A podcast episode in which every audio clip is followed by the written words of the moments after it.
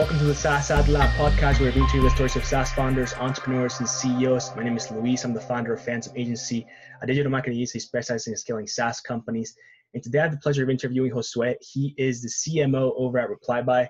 First of all, thank you so much for being on here today. It's a pleasure having you. And between, things that had happened, people being sick and whatnot, we kept pushing this back. I think maybe like five, probably more times, but I'm glad we finally got to make it happen. And to get started, Josue, why don't you just tell us, I think first, just give a little bit of background on yourself, like what you've been doing, how did you get involved with ReplyBuy, and what's really been the journey so far? Yeah, absolutely. So again, pleasure to be here. Thank you for having me. Glad to be able to finally make it work. So I started, say, with ReplyBuy, back in July 2018. At the time, we were pretty much a service-based business, not much of a SaaS company, but we did have a unique product and technology that essentially enables sports to have the ability to unlock transactions with a simple text. And so the market, at the time was B2C, B2C. The margins were low, and the growth was somewhat limited. So when I came on board, it changed. We kind of pivoted the business more to be more product based, kind of switched to a SaaS model. The market is kind of now B2B, selling directly to businesses, enabling those businesses with turnkey solutions. And so the margins are a lot higher. The growth is, seamlessly unlimited. So been able to increase profits tremendously by 75%, just kind of switching that business model. So a lot of listeners, I know are into the whole idea of SaaS, kind of like the dream behind that, right? And so it's, it's very powerful model, and it's been successful for us. We've been able to grow 374% year over year. Nice. And, kind of like a 15% month to month growth today. So it's been pretty exciting journey so far. Lots to come, lots of curveballs along the way, but certainly excited for what's to come, man. Yeah. And you mentioned a great point. We were actually touching on that, a little bit before we started recording, but that's just everything that's happening right now. There's a likely recession if we're not already in it, which I think we are. And then we have COVID, which I feel like people think that's the reason for the recession. I don't necessarily think so, but I think it's one of the things that accelerated it. But how, it was an interesting conversation right before, is how this is affecting, obviously your clients, right? You mentioned that you were working with a lot of events type businesses. So they're putting up events. Like, what do you do when all of a sudden they have to cancel, and your services directly, connected to those services that they're using, to those events that they're putting together? So what are some of the things that you think, specifically software companies should be doing when they're thrown this type of curveball and really it's completely out of, our control? Yeah. So, in business, there's always going to be things that are, out of our control. So this is obviously at a massive scale, and it's not individual to any particular business. It's not individual. It's not like specific to any industry even. It just spans across industries. For us, a lot of our customers are in the sports and entertainment space, higher education space, some of the hardest hit industries with all this stuff happening. Even when it kind of all started to take a ripple effect, I feel like when the NBA announced that they were canceling, suspending, I should say, their season, it just was a domino effect after that, right? And so psychologically, the power that has in the industry and on the consumer side of things is it's huge. And so, for us, this is an opportunity, and I suggest this to be the case for any, SaaS company, is it's an opportunity to go beyond the line of duty, right? It's an opportunity to show your customers how much you truly care, focusing really on customer retention, because just because you have a SaaS model that is somewhat predictable in terms of what monthly recurring revenues, annual recurring revenues, it's like, here's the thing. Even those annual deals, like 3-6 months from now, they might not renew simply because you just been cut out of the budget, right? So it's kind of like one of those things that like you have to maximize on the fact that, you know, your product is so essential that even during these times, you have to be able to increase consumer adoption, user adoption, right? Like if your usage is high, then that's going to be a good indicator that you're not going to be cut out of the budget, right? And so that's why it's so important to focus on customer retention, really focusing on serving your customers. What can you do? Having, you know, higher profit margins. Maybe you're not specifically driving a lot of customer acquisition. Maybe you cut back on your marketing spend, and that's okay. You know, right. It just focus on retaining what you already have. And, you know, a lot of customers, especially if you're serving SMBs, which we're not, but, you know, maybe some of the listeners, you know, are serving a lot of SMBs, and maybe your churn rate is at an all-time high. Right. Maybe a lot of cancellation requests coming through. And so one great thing to do is, like, as opposed to canceling accounts altogether, like, be flexible in providing the ability for accounts to pause, right? It's like, hey, you know, can we put you on a pause for, you know, for a month or two, right? As opposed to just kind of losing the business altogether, right? Mm-hmm. Because if you do, what happens is that, like, you're chasing back, you know, all those people that were once your customers, right?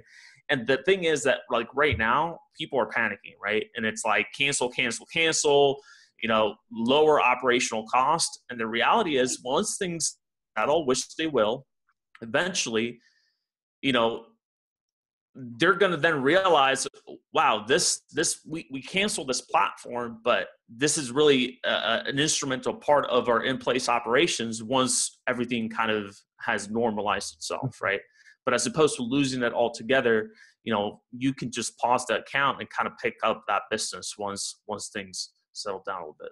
There's some interesting points, and something that just came to mind, right? Like, I feel like there's a lot of different ways to go about it and saving money, obviously, but if, right, like right now, people like you, myself, and a lot of people in the space, right, with software and stuff like that, a lot of the people already work remotely. But mm-hmm. personally, and I've talked to other people about it, and we've realized, you know, people are going to realize how easy it is to work remotely if they're able to organize things, if we're able to communicate and collaborate and everything as a team. And maybe it'll be a tipping point, right, where a lot of the, maybe not the entire world, right, like that's impossible, but a big amount of people are going to switch over to working remote just because they know, well, they're going to save a ton of money on overhead. First of all, people are going to be happier overall because they get to spend time with their families. But what I'm trying to get to here is, what if, instead of realizing that, you know, this product, like, some of these people that are working remote now are going to realize and want to keep it that way, which could be possible for software, for people that are getting rid of software companies, right? If I cut you out and I did, you know, well without your software during this time, that means I can get rid of you completely and still do relatively, you know, the same things that I was doing before. Maybe it's a couple of steps more or something, but we figured out a way to do it without your software specifically. So I think that goes, you know, to say, if you're able to, instead of completely cutting people off, which goes back to your point, right? Just give them that flexibility to pause, or maybe even just retain their account for 50% off or something, because they're not going to be even using it or not using it to its full potential because they can't do it because their clients are currently, you know, turned off or something. So I think just working on those retention tactics to make sure that people are staying, you know, even if they're paused, even if you're not making any money from them, you're going to be making no money from them regardless if they end up just canceling completely. Yeah. So I think it's a good way to just save some of that, you know, LTV down the line. And another idea that I had is, for when things do get better, which they will, do you think it'll be smart for businesses to have some sort of incentive to go with their service, since people are going to be getting out of a tough time or something like that? So, oh, come to us. We have, you know, 3 months for a discount or something like that. Yeah. I mean, so to your point is, you know, it's, hey, you know, if you can offer a discount and people stay on board and kind of shift more to a usage model based on activity, like Slack is a great example of this. And they've done it, like, prior to this whole thing with coronavirus. Like, they have a system in place to where like inactive users basically don't get billed, right? So like, I say if you have an account with Slack with 100 enterprise account, 100 people, 20% of those users are not active, those kind of accounts kind of fall into inactive mode, which means that that automatically lowers your bill. Mm-hmm. Now, guess what happened with this, right? Like everything flipped, right? Like their business model was perfect for this because all those people that were inactive, their accounts were active, but the users were active, right? So once you become active, your payment's already on file and you're just getting billed, right? Because you just became an active user. Right. And so, kind of thinking about that, something like that. As far as trials, I mean, for us specifically, what we're doing is we're giving people free trials. And the reality is that like, we never did before. We never did. And so now it's like, we're using this to get in front of people that otherwise we wouldn't get in front of, right?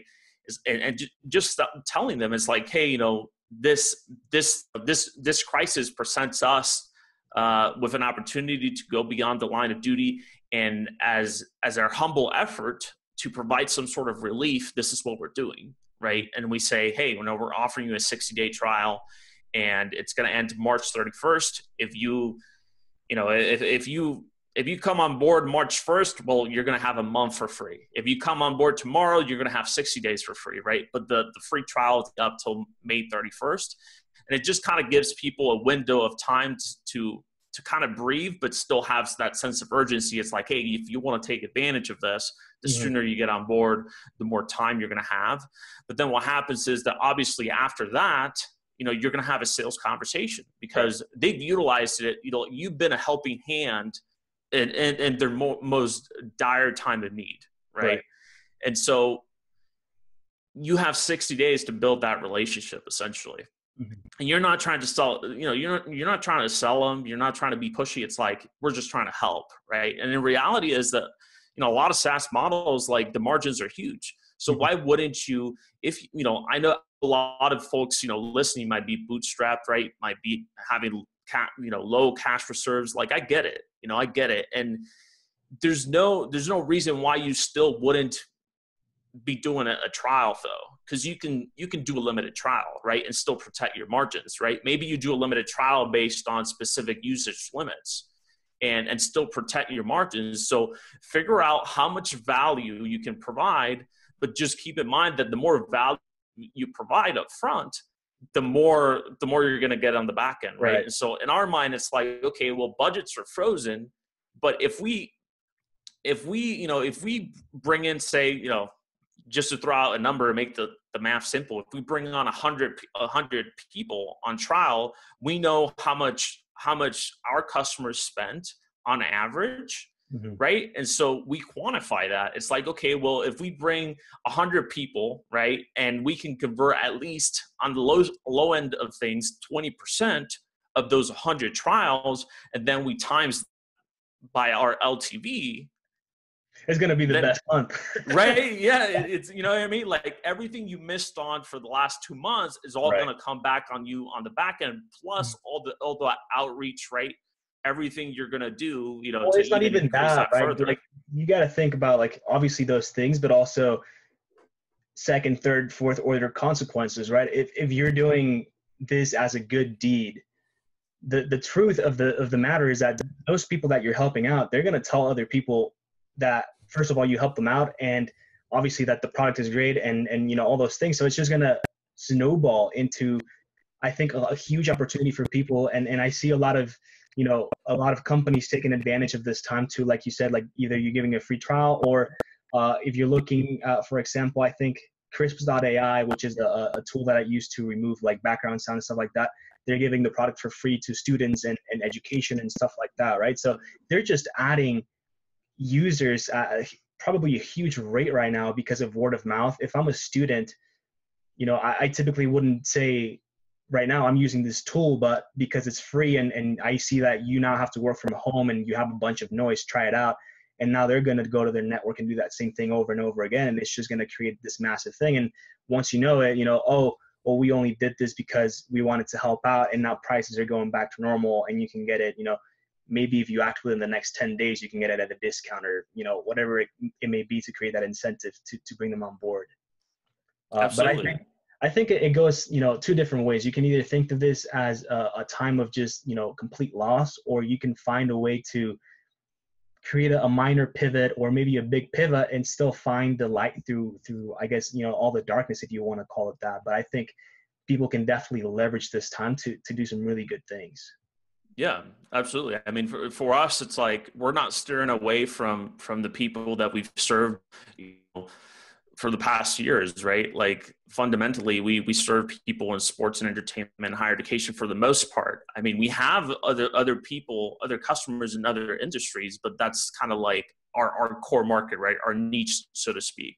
And just because all of this happens, it's like, we're not going to, you know, get away from that. We're not going to lose focus. We're still going to look to serve those people while still being opportunistic, right? In other different areas, and thinking, okay, well, what are some other areas that we could perhaps expand to, right? And kind of, you know, in a future case scenario, be in a much better spot where we can still kind of ramp up acquisition on that specific industry, right? Like for us, it's going to be e-commerce, right? And we're already building the fundamental blocks towards that, building a Shopify integration, kind of like all the process, you know, all the technology that works right now with our integrations with all the ticketing platforms, Ticketmaster, Flashseats, Tickets.com, et cetera, that we've proven in the sports space, we're going to take it to the e-commerce space, right? So it's not like, we're not creating a whole different product. We're not changing the business model. It's just a matter of how can you take your existing solutions and plug them in into a different industry that perhaps is going to give you that versatility of, like, in a time like this, had we had that in place already, we would be focusing on customer acquisition on the retail e-commerce side of things, because clearly they're doing well, right? And then kind of focus on customer retention on the higher ed sports and entertainment space. That's awesome. That's really cool. Now, to talk a little bit more about, you know, before this entire thing happened, what were some of the biggest marketing challenges that you were faced with as a CMO? Biggest marketing challenges. I think, you know, I think early on, I was taking, you know, and it was kind of like something that we learned as we went. I was taking more of like a spray and pray approach, of just kind of trying to serve everybody at the same time, and kind of like cast my net really wide and see what stuck. And I found that like those efforts were just, I mean, I guess, it was a learning experience, right? But looking back then, I would have kind of like honed in a lot sooner, in terms of messaging, but also like outreach, and the way I would go about kind of systemizing my specific outreach to be like super honed in, not just at the industry level, not just on the account level, but also at the department level. Mm-hmm. So, you know, with bigger enterprise clients, if you're trying to go for, say, you know, higher education space, for instance, if you go to the higher education space, that's your account. You can identify the accounts that you want to hit, but as opposed to going to the top, right, you can go by department. And so that for us has yielded a lot more results. So one of the bigger challenges, you know, early on was just kind of cracking that. And so now it's been great because you just kind of build a moat around, you know, that specific space, right? Mm-hmm. So it's not the higher education space. It just kind of becomes more of a smaller blue ocean, mm-hmm, that you can operate a lot more efficiently. And what kind of marketing is it that's brought the most results? Are you guys doing like cold outreach, any PPC, you know, direct mails or to schools or something like that?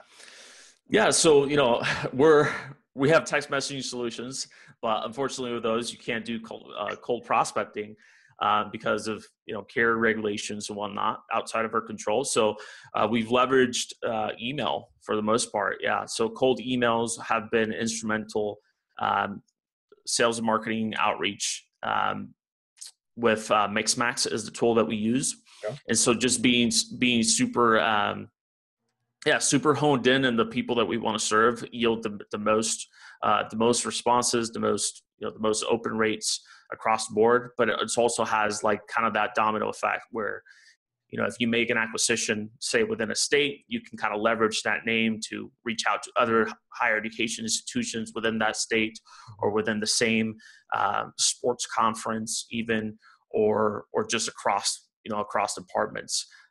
But yeah, cold emailing, man, has been the name of the game for us. In fact, it's what we've done early on. We're currently not even doing PPC. We're in the process of of implementing that. I'm cracking down on the funnels. Well, yeah, I think for starters, we're still gonna go ahead and do retargeting because why not? Because we already have all the lists, right? We already have all the lists. It's just about plugging in that data. Granted, all those business addresses are not going to yield a very high match rate with, say, Facebook ad audience database. It might be a 30-40% match if you're lucky. But you can run those retargeting ads, at very small budgets, right? So going cold specifically might be put on hold, but I don't know, man. You probably speak more to that, but from what I hear, it's low, right? A lot of companies have pulled their budget, so the CPAs and CPLs are coming down. Right. But granted, you have to look at how is that going to, affect from the conversion standpoint, right? Like you might have a lot of leads, but not a lot of people actually spending money. Right. And for our specific industry and kind of what we're focusing on, we've just learned from our customers, from the people that we're reaching out. It's like, hey, love it, we're interested, but give me a week or give me a couple months. It just varies from a couple of weeks. Right. I think the people that are saying a couple of weeks are just kind of a little bit more optimistic, and perhaps in states that haven't been as affected. But people out in the East Coast, oh man, they're just they're hurting. They're telling me, talk to me in 2-3 months. So it just kind of varies across the board. Totally. Now, when you say cold emailing, are you guys doing like you literally, like you said, mix match? I don't think I've heard of that before, but I'm guessing it's an email automation tool. Yeah. So it's cold email automation tool. Think like, what are some other solutions out there? Like Outreach, Replybot, Reply.io, AutoClose is another one, which is fairly small. PipeDrive, I believe. So yeah, just cold email automation for prospecting purposes. So, you're able to build sequences and whatnot, but it's, our approach is not like you're not sending marketing emails, right? I say sales and marketing because essentially you are doing that pitch, but the idea is that you're asking for the call, right? You're asking for a 15-minute conversation to have a discovery call. And then from there, you take them to product demonstration and spend a little bit more, 30 minutes, 45 minutes. Is that you literally just sending an email and say like, this is a product, would you like to get on a call? Or I guess just for the people that are listening, what is the approach behind, the secret formula here that you've cracked so far? Is it, are you trying to not to, obviously not deceive people, but like, what is the approach to get them to actually to reply? Is it really just, asking for them if they want to try a call out or something like that? Yeah. So, the golden rule when you're trying to do cold emailing is delivering a personalized message that is both timely and relevant. Mm-hmm. I truly believe in that. So a lot of people do kind of take the spray and pray approach, right? And the spray and pray approach is that you have like these massive like audiences and you're just like, oh, fantastic. I'm going to send out 1,000 emails today, and maybe you split it across, 4 different email aliases. You're sending 250 emails per alias because you're limited by, if you're using the Gmail API, you're limited by 300 email sends a day. So, and you have to warm up to it, by the way.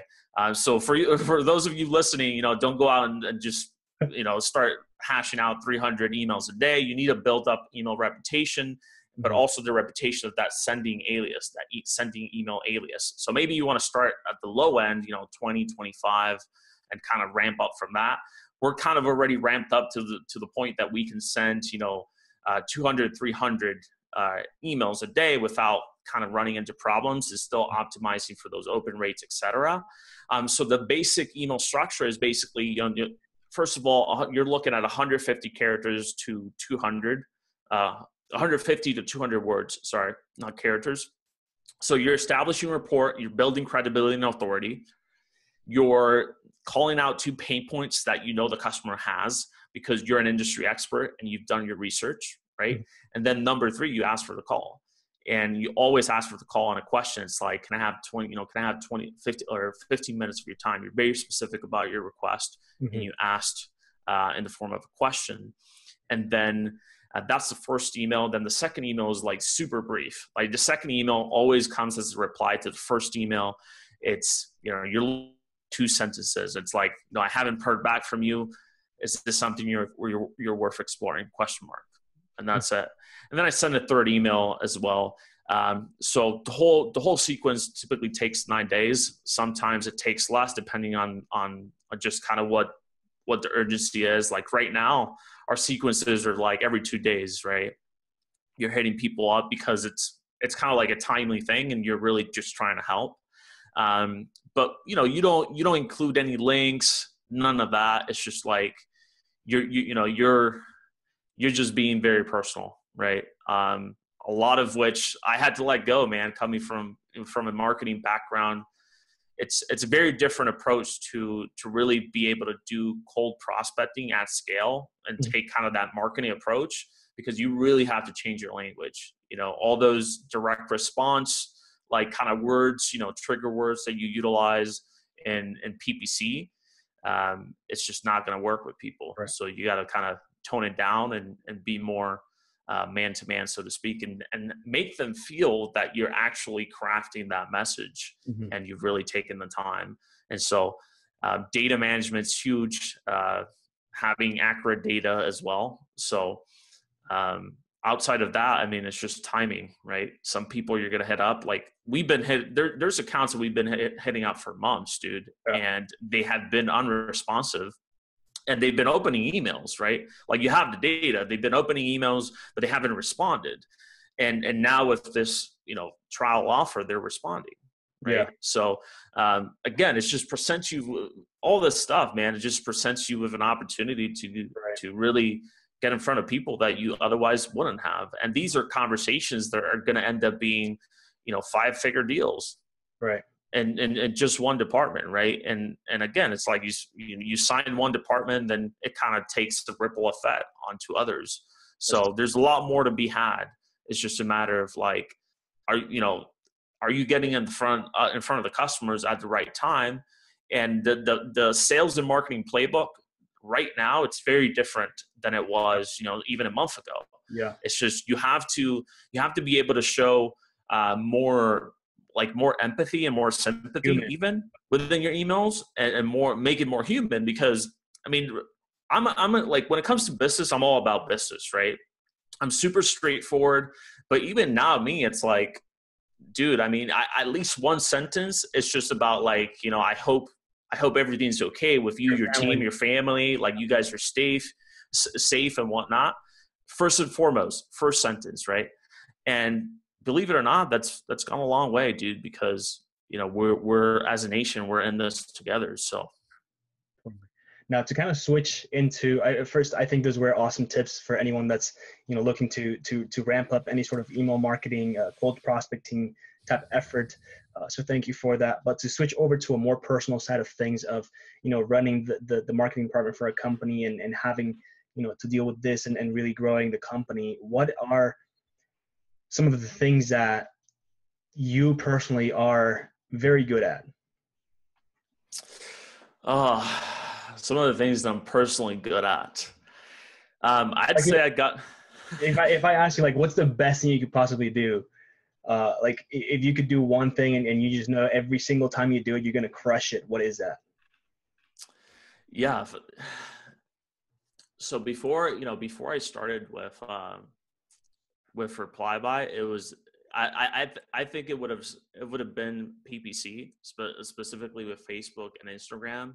I've taken a deep dive into this cold email prospecting stuff. And dude, back in September of 2018, we launched in beta, and right now we're like in excess of $400,000 annual recurring revenue. And it's all been through cold email. Can I amplify that 10X with PPC? Sure, I can. And I believe there's going to be a time for that. But I'm a huge believer in the cold email strategy right now.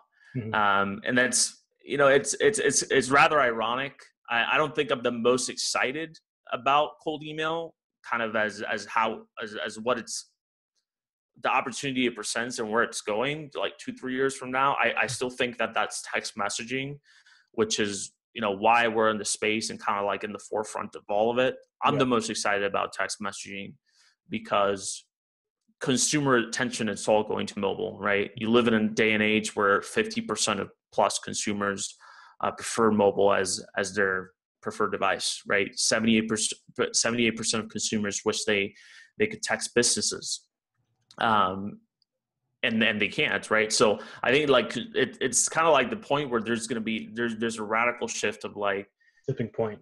Yeah, we're like consumer adoption is there to the point that now businesses are going to take much more pay more attention, because where the attention is, the money follows, right? And so I believe text messaging is positioned to be what email was, say, 10 years ago, right? And so, you know, for us, you know, at ReplyBuy, it's like we aim to be, you know, the easiest way to start a conversation, you know, and close a sale. And so, you know, it's exciting, right? Because our solutions today, you know, are enabling businesses to collect payments with a simple text and manage conversations, one-to-one conversations at scale. And we started doing this, like collecting payments back in 2014. Wow. Like like Gary Vee wasn't talking about text messaging, right? Like all these people that are kind of in the forefront, they weren't talking about text messaging. And a lot of people didn't believe that people would actually conduct purchases, you know, via text. And we proved that out. Like we've transacted more than $10 million worth of transactions. Just people literally natively responding on the Messages app and making purchases upwards of $100. Like our average purchase is like $115, right? So it's not like people are buying like, you know, trinket items of like $20 or less.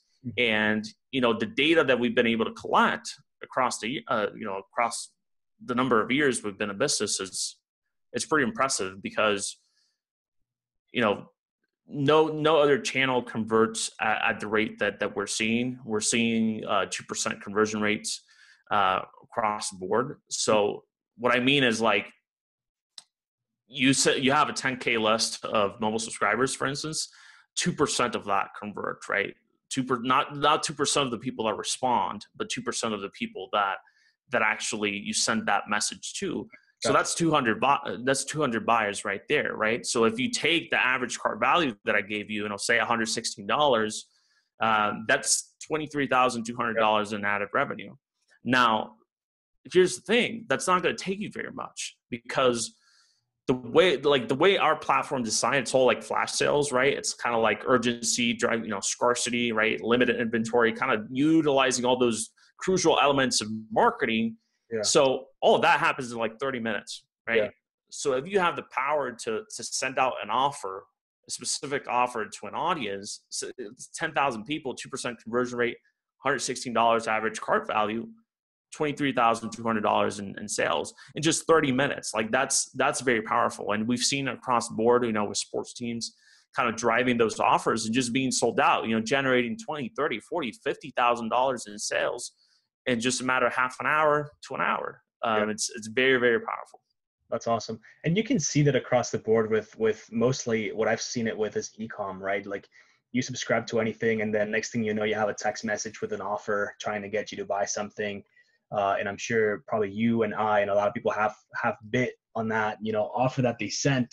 It's pretty cool to see how things started to change like that. Now, what is one thing that you're not very good at? One thing that I'm not very good at. I'm going to have to think about that one, man. You're not good at everything. No, I wouldn't say I'm good at everything. I think probably, but if I were to say something just kind of off the cuff here, probably more traditional methods of marketing. Yeah. Like, I don't know, think like printed material or like billboards and, I feel like direct mail, like, I don't know, like the stuff, I'm like fully digital. Like all the marketing that I've done is like digital. Yeah. So I mean, I do have a creative background. I feel like I could provide like good guidance and whatnot, but in terms of like just the strategies and kind of what works. Yeah. I haven't really delved in that space.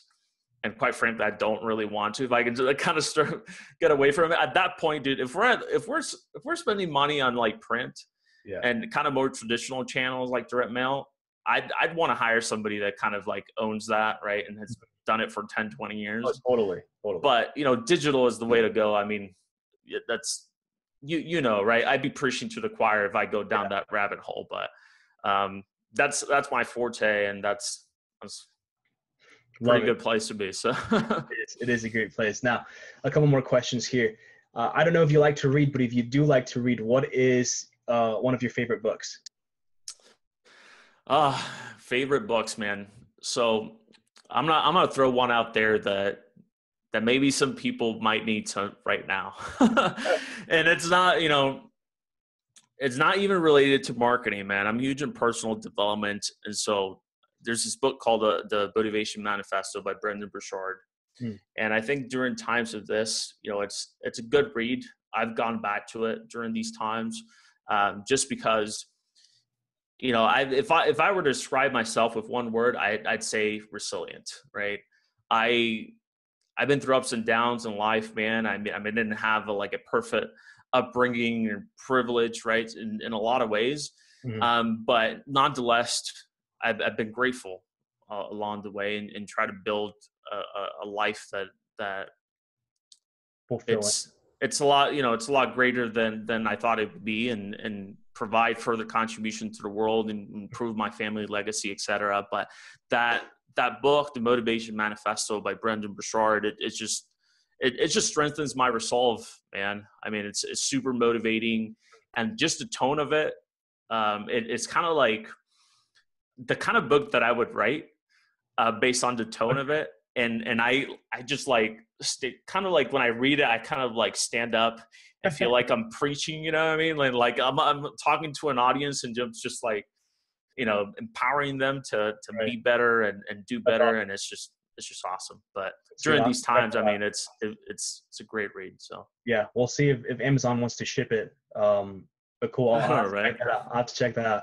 And, what are, you know, the one SaaS company that you look up to? I know you mentioned Slack earlier, so I'm guessing you're a big follower of Slack and everything they do everything great, but any other one that you look up to just based on what they're doing? I guess based on what they're doing right now.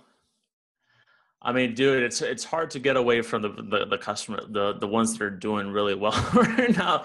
So I don't want to because I know, I mean, I like Zoom, Slack is just kind of like, yeah, of course they're doing great. I don't know. I'd probably say Slack right now. Yeah. I think it's a lot of people's favorite. It's just, they're doing really, really good with their product. Yeah. So that's awesome. I'd say Slack. I mean, and part of it is just because of what I explained earlier. Mm-hmm. Just the fact that, you know, that model was so unconventional, and people would be like, yeah, that's not going to work. You know, like I'm always rooting for the underdog.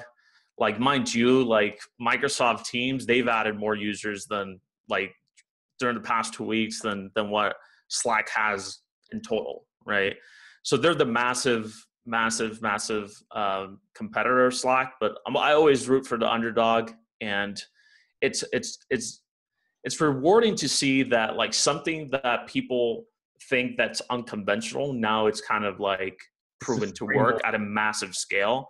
Yeah. And you know, if you're involved in some capacity, but specifically from an administration standpoint, like think if it was you, dude, you'd be so proud of like going into the room and saying, I told you so. Yeah. You know, to your board of directors, to all your investors, right? It's like, I told you so, right? And so like, in a way, that's where we were, you know, when we were trying to prove out that this technology would work, that mm-hmm. that consumers would actually purchase, like that's what we were hearing. Like the amount of no's that we would get from investors is that like, no, it's not going to work. Like it's, you know, there's no way people are going to be, you know, confident enough to just transact through text, and now it's happening, right? And like everybody's want to jump on it on board. Of course, we have the technology and kind of like the patents around it, and everybody else who tells you, yeah, they're doing it, but they're just sending out links, dude. Mm-hmm. I mean, they're just sending text messages here. Click this link, takes them to a landing page. Right. Oh, it's a mobile optimized landing page. This and that. We do it all natively within the Messages app. So, cool. And one last question here: where can people find you online, Josue? Yeah. So the best way to connect with me personally is on my LinkedIn. So it's linkedin.com/I am Josue Sanchez. On a personal level, you can connect with me there. And then to find us and what we're doing, replyby.com is where we're at. If you guys text SAS to 20123, that you're going to get an auto response, kind of learn more about us and a discount as well. Is that okay? Go for it. Cool. Yeah. So I love to offer a discount. And then, if you're listening to this episode and it's prior to March 31st, I love to extend to you a free trial, up to, so March, did I say March? I'm sorry, May 31st. So May 31st. So it's about 60 days from the time this is being recorded. I know it's going to be published a little bit later than that, but if you're listening during that time, feel free to reach out to me as well. But then text SAS to 20123. So if the offer is still available, you'll see the auto response to the landing page to get the trial. If it's not, well, you'll give you a 20% discount, I promise. But awesome. Yeah, nonetheless, great opportunity to take advantage. Thanks, Josue. Appreciate that. Appreciate you doing that for the audience and everyone here. And again, thank you so much for being on here. It's a pleasure having you. I had a really good time speaking with you.